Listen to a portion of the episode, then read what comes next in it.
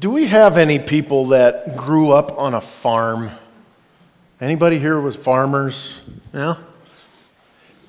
Yeah, I love it. Do you guys remember the harvest time? Harvest was an interesting time of the year. We, you know, if you're a farmer, you understand that probably the busiest time of the year is the harvest time, right? When we lived in Iowa, we lived uh, out in the country and, and our, we were surrounded by wheat fields or cornfield, not wheat field, cornfields or soybean fields. And what was interesting is I always knew when harvest was upon us. You know, I could look out and I could see the corn, I could see the soy, I could see all of the different things that were going on. And, you know, in my mind, I'm going, okay, we're probably getting pretty close.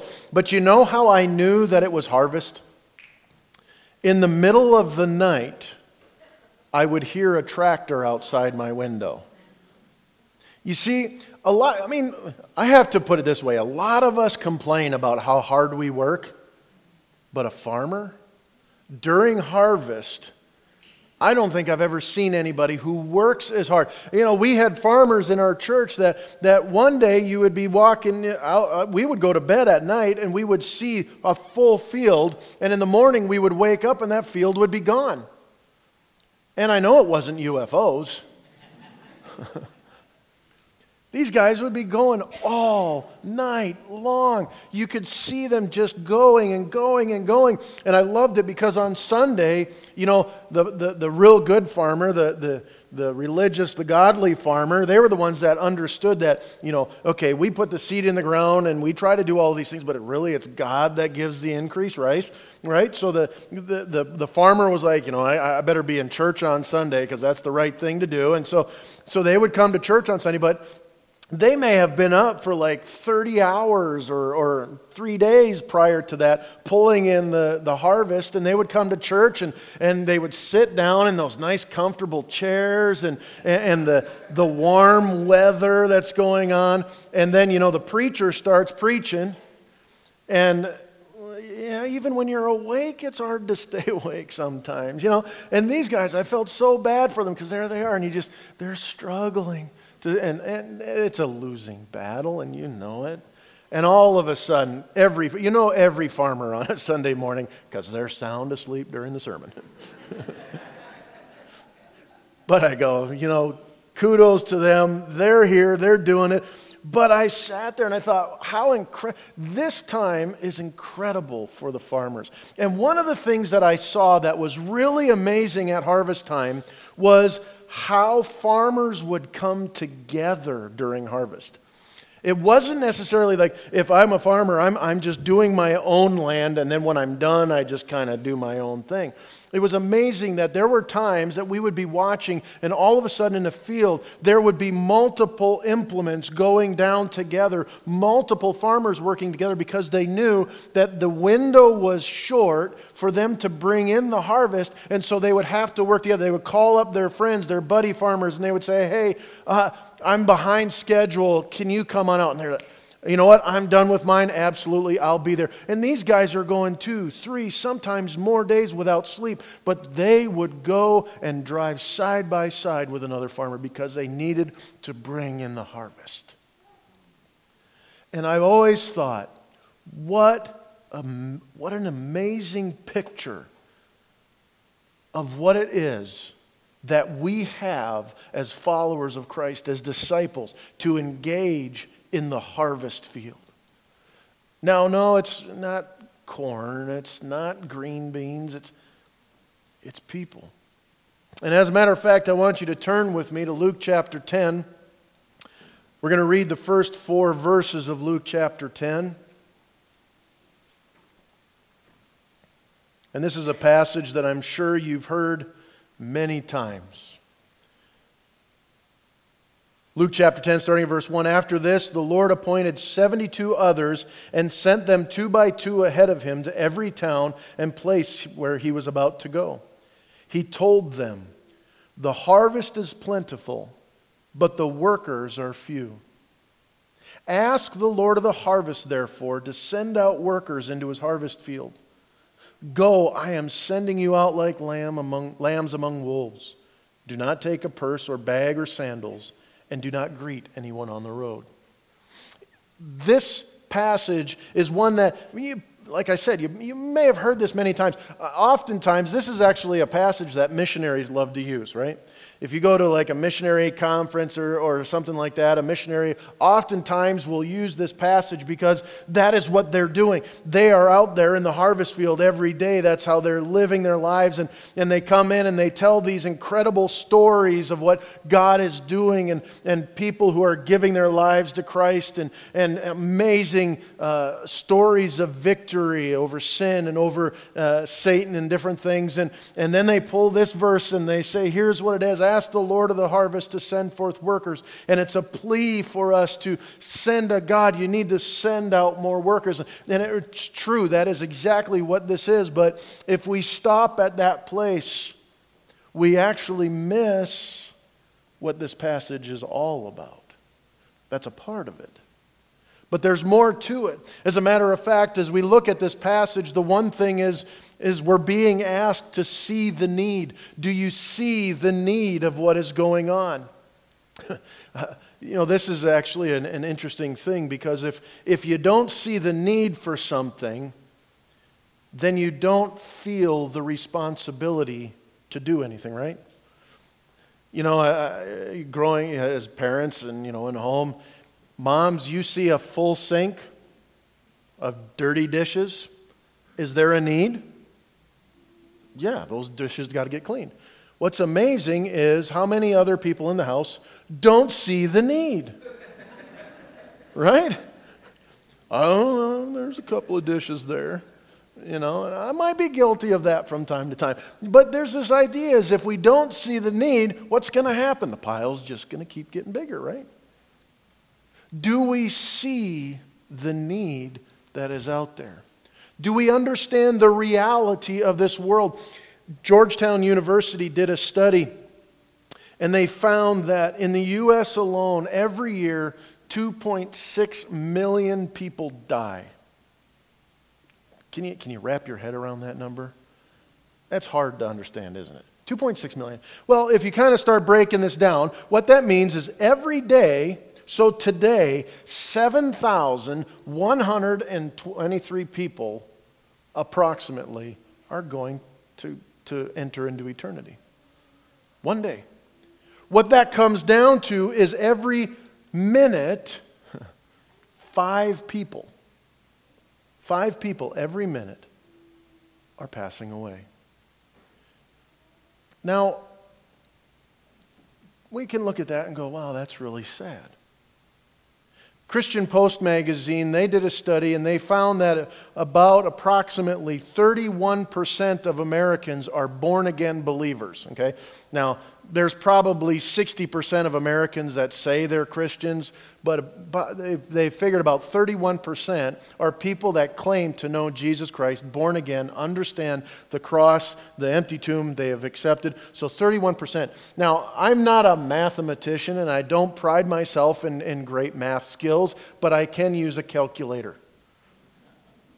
And what that comes down to is simply this in the time in which you and I are sitting in this room this morning, this room, 300 people approximately are going to enter into eternity. Out of those 300 people, 210 of them are going to enter into a Christless eternity. Let that sit for a moment. You can't celebrate 210 deaths.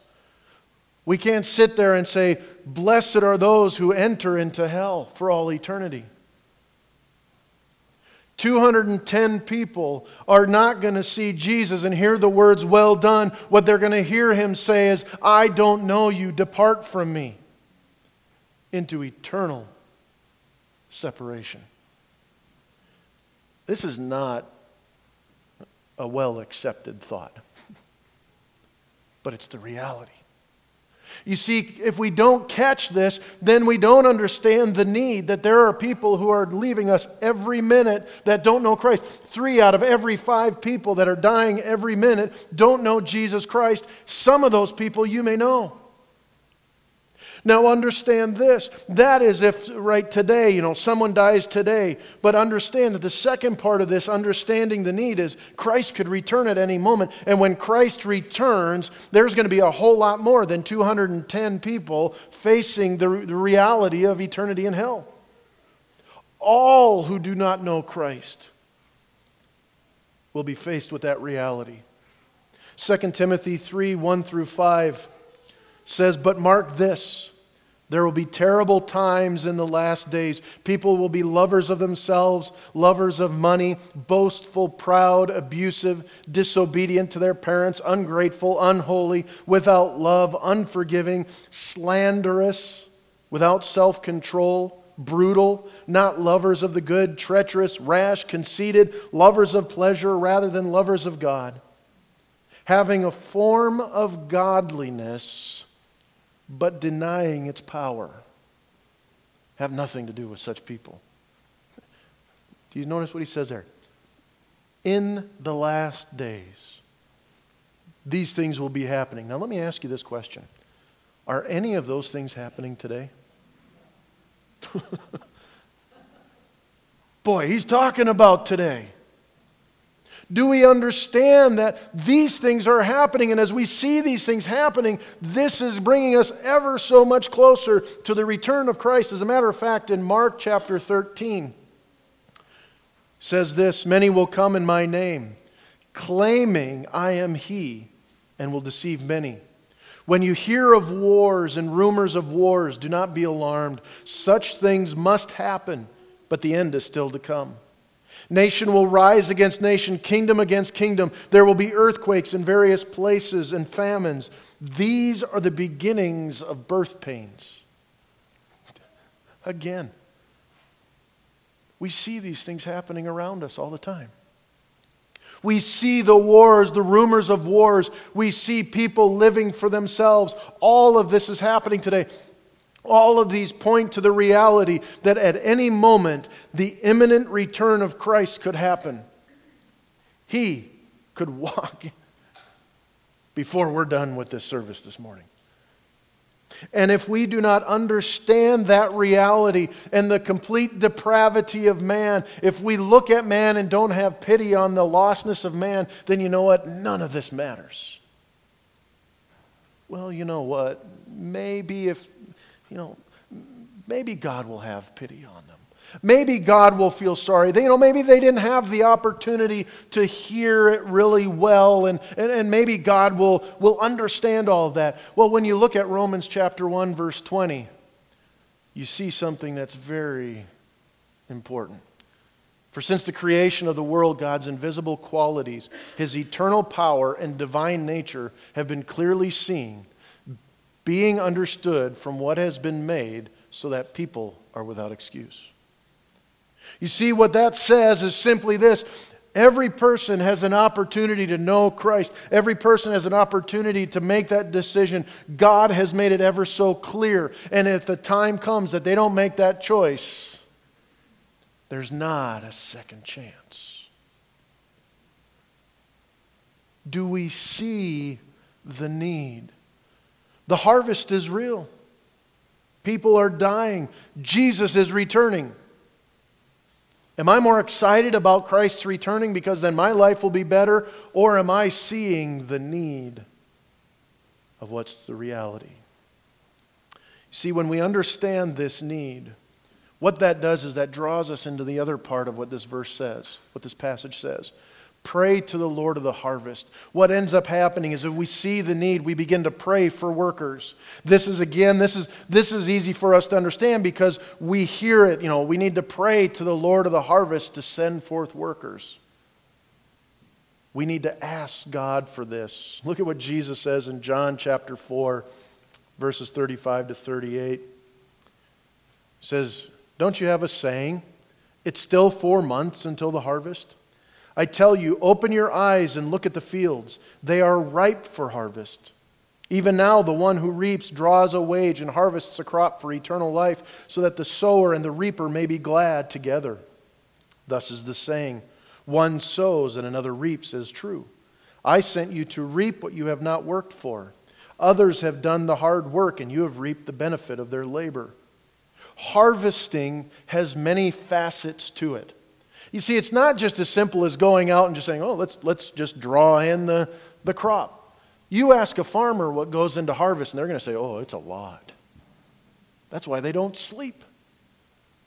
But it's a whole multifaceted thing with the harvest, and it's the same with God. We don't necessarily just simply pray, Lord, bring in those people that they would hear you. What we're asking is, God, send out people into the harvest field to work the different areas of the harvest field, to be a part of this process of bringing in people to know you. Paul in 1 Corinthians chapter 3, verses 5 through 9, he even he puts it this way.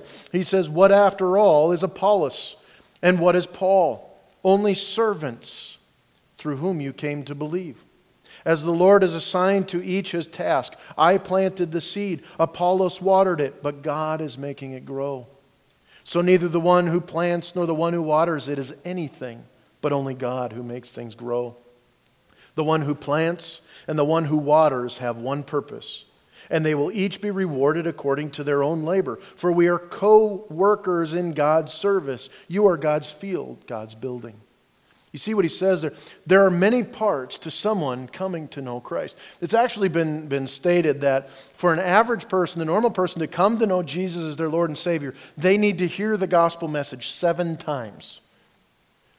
Seven times. Now, that doesn't necessarily mean that, that, I'm going, okay, there's a person that I know, so I got to go and tell them seven times, and after the seventh time, they're going to come to know. No, what that actually means is they need to hear it from seven different people.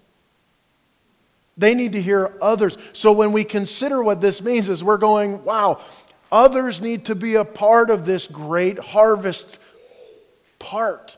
We need to be involved all. We need to get more in this because if, if this person needs to hear it from multiple people, there's not enough people that are doing that. And so we need to do this. You remember a few moments ago I shared that the statistic that in this time that we are together, 210 people will pass into a Christless eternity. Many of those people will go because they have not adequately heard the gospel message. Paul in Romans 10 verses 13 through 15. He says, Everyone who calls on the name of the Lord will be saved. Now, if we stop there, we'd go, That is such a great statement. Everybody who calls on the name of the Lord will be saved. Perfect. But then he goes on to say, Yeah, okay. How then can they call on the one they have not believed in? And how can they believe in the one in whom they have not heard? And how can they hear without someone preaching to them? And how can anyone preach unless they are sent? As it is written, How beautiful are the feet of those who bring good news. Very logical process that Paul walks us through. How can a person come to believe in Jesus Christ if he's not hearing the message of Jesus Christ? Someone needs to tell them the message. And that's where we come to this place where if we see the need, then we're actively praying, God, send out workers. Do we see the need and are we willing to pray? There is an amazing story. Well, in our district, our district superintendent uh, and staff have asked people to set an alarm for 10 o'clock, 10.02 in the morning. So you might be in a place with a bunch of alliance pastors having a meeting, and all of a sudden you'll hear alarms going off at 10:02. Why is that happening? Because what he says is this: at 10:02, at, that'll be the time that you're reminded of Luke 10:2. Ask the Lord of the harvest to send forth workers. And so, what the, the challenge is, is when your alarm goes off, just, just simply stop what you're doing, pray, ask the Lord of the harvest to send out workers because it's much needed. I heard recently a, a, really cool story. One of the churches in our district changed their starting time of their service. They now start their service at 10:02 in the morning. And they start every service with a prayer. Lord, the harvest is plentiful. Send out workers into your harvest field. And I thought, what a cool part that is making it so real. This is where they see the need. They understand that in their location, there are many who do not know Jesus Christ as their Lord and Savior, many who are going to enter into a Christless eternity, many who need to hear this message of love, the message of the cross. Are we praying to the Lord of the harvest to send forth workers? Now, this is really the place where I think most of us we're like, oh, yeah, I can do that. I can pray to the Lord of the harvest. Yeah, I can ask him to send people, just don't send me. Right? but I, I want you to see what happens. Jesus says that. He goes, Pray to the Lord of the harvest to send out workers. And then in the very next word, in the very next phrase, he, he says, Engage in the harvest. He says, Here's the deal. Don't simply pray for it. He says, Go. I am sending you. I love that. Jesus doesn't even wait. Pray to the Lord of the harvest to send out workers. Oh, and by the way, you're going. Go yourself and do this work. Because you see, we understand that if we understand the need, we see the need, we will want to pray, but we can't help but go. And this actually changes how we pray. You see, it's easy for me to pray, well, yeah, you know, if I pray that God sends out workers, then the more workers that go, that means that I don't have to, right? but actually, what this does is this changes the way that we pray. Because instead of that, what we're praying is we're saying, God, this job is so overwhelming for me that I need others to join me. I need others to be a part of this. I need others to be involved in what I'm doing and engage with me in bringing this message to lost people. See, that's what the Great Commission is all about. Go into all the world and preach the gospel. That's what our command is. That's what we've been called to do, to go out and tell our story. As you live out your life, make disciples. As you live each day, tell your story. As you go to work, reach out to somebody who doesn't know Christ as their Lord and Savior. And all of a sudden, we begin to see how amazing this is. As a matter of fact, in Matthew 24 14, this is one of my favorite verses in Scripture. And this gospel of the kingdom will be preached in the whole world as a testimony to all nations. And then the end will come. Don't just glaze over that, okay? Because this is a truly exciting passage when we think about it. As I go and I tell my story, do we understand that not only am I meeting the need that is out there for people to hear, but I am advancing the kingdom and I am bringing back Jesus Christ even sooner? We have an opportunity to impact the return of Jesus Christ. That's what he says. When this gospel is preached to the whole world, then the end will come. Folks, do you want Jesus to return? Would you like it if he came back today? yeah, we're like, oh man, yeah, that would be great. Well, then we got a job to do. There are many who need to hear this message. Mark 16, 15, and 16 is Mark's version of the Great Commission. He says, Go into all the world and preach the gospel to all creation. Whoever believes and is baptized will be saved, but whoever does not believe will be condemned. You know what? I want Christ to return. I want to be a part of that return. But I want others to be ready for his return. I need to engage in this. Again, Paul in, in Romans 10, 14, and 15, where he says, How can they call on the one in whom they have not believed in? And how can they believe in the one in whom they have not heard? How can they hear without someone preaching to them? And how can they preach unless they are sent? And I love this part as it is written How beautiful are the feet of him who brings good news. Isn't that a cool thought? That as we share the gospel message of Jesus Christ, we are seen as doing a beautiful thing. Oh, but it's so scary. I, you know, they, they, uh, it might, uh, you know, uh, maybe I won't say the right thing. Or maybe they'll, they'll ask that question that I can't. Maybe they'll get angry with me. Maybe they'll make fun of me. Well, yeah, maybe that'll happen. But what's the alternative? I keep my mouth closed, and then they become one of the 210 that goes into a Christless eternity. People need to hear the story of Jesus Christ. And you know what? It can't be one of these things where we're saying someone else can do it. That's why this passage is here. Ask the Lord of the harvest to send out workers. Lord, we need your help. I need, you know what? Let's put this into a more personal. Because I think it's easy for us to sit there and to go, you know what? Yeah, people die every day. It's okay. We get it. I want you to do this. I want you to put in your mind a person in your life right now that you know does not have a personal relationship with Jesus Christ. Do you have that person? Maybe it's a family member. Maybe it's a coworker. Maybe it's a friend, a relative. I want you to have that picture in there. All right? You have that picture of that person. You know that person. You love that person. Now, if you were given the word that by the end of today, that person that you love was going to pass into eternity, how does that impact you right now? Does it break your heart? Would you run over to their house and talk about the Packers? I don't think so. I think each and every one of us would want to know that that loved one has a personal relationship with Jesus Christ. So let me ask this Do you see the need? Do you see the need? Are you praying Lord of the harvest, would you send coworkers to join with me? We need to rally together and bring this message to our loved one. They need to hear, and they need to hear it from more than just me. Would you send out teammates with me? Then go. Go and talk. Go and share. Pray to the Lord of the harvest, therefore, to send out workers into his harvest field.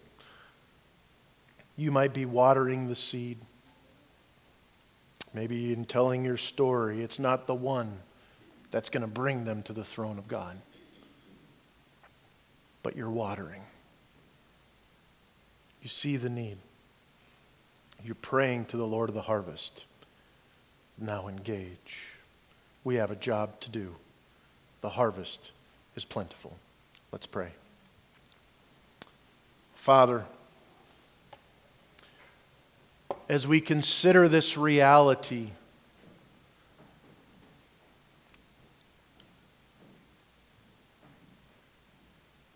I think in each one of us we're thinking of those individuals that we love. That if you were to, in this day, call them to accountability. That they would not be standing before you and hearing, Well done, thou good and faithful servant. And Lord, maybe the first thing we need to do is ask for forgiveness for the times that you have given us opportunities to share. And we've come short to doing that. Lord, would you give us the strength to be able to go and to be bold in telling them about this great gift of love that has been offered to them? Lord, help us to be reminded time and time again to pray to the Lord of the harvest. Maybe it's at 10:02 every day that we set our calendar, we set our, our alarms, whatever it is that we do. But in that moment, we're praying, Lord, send co-workers for me that we can join and engage in the harvest field. Lord, we want to see a great harvest for the kingdom of God. And we want to be a part of it to your glory and to your honor. In Jesus' name we pray. Amen.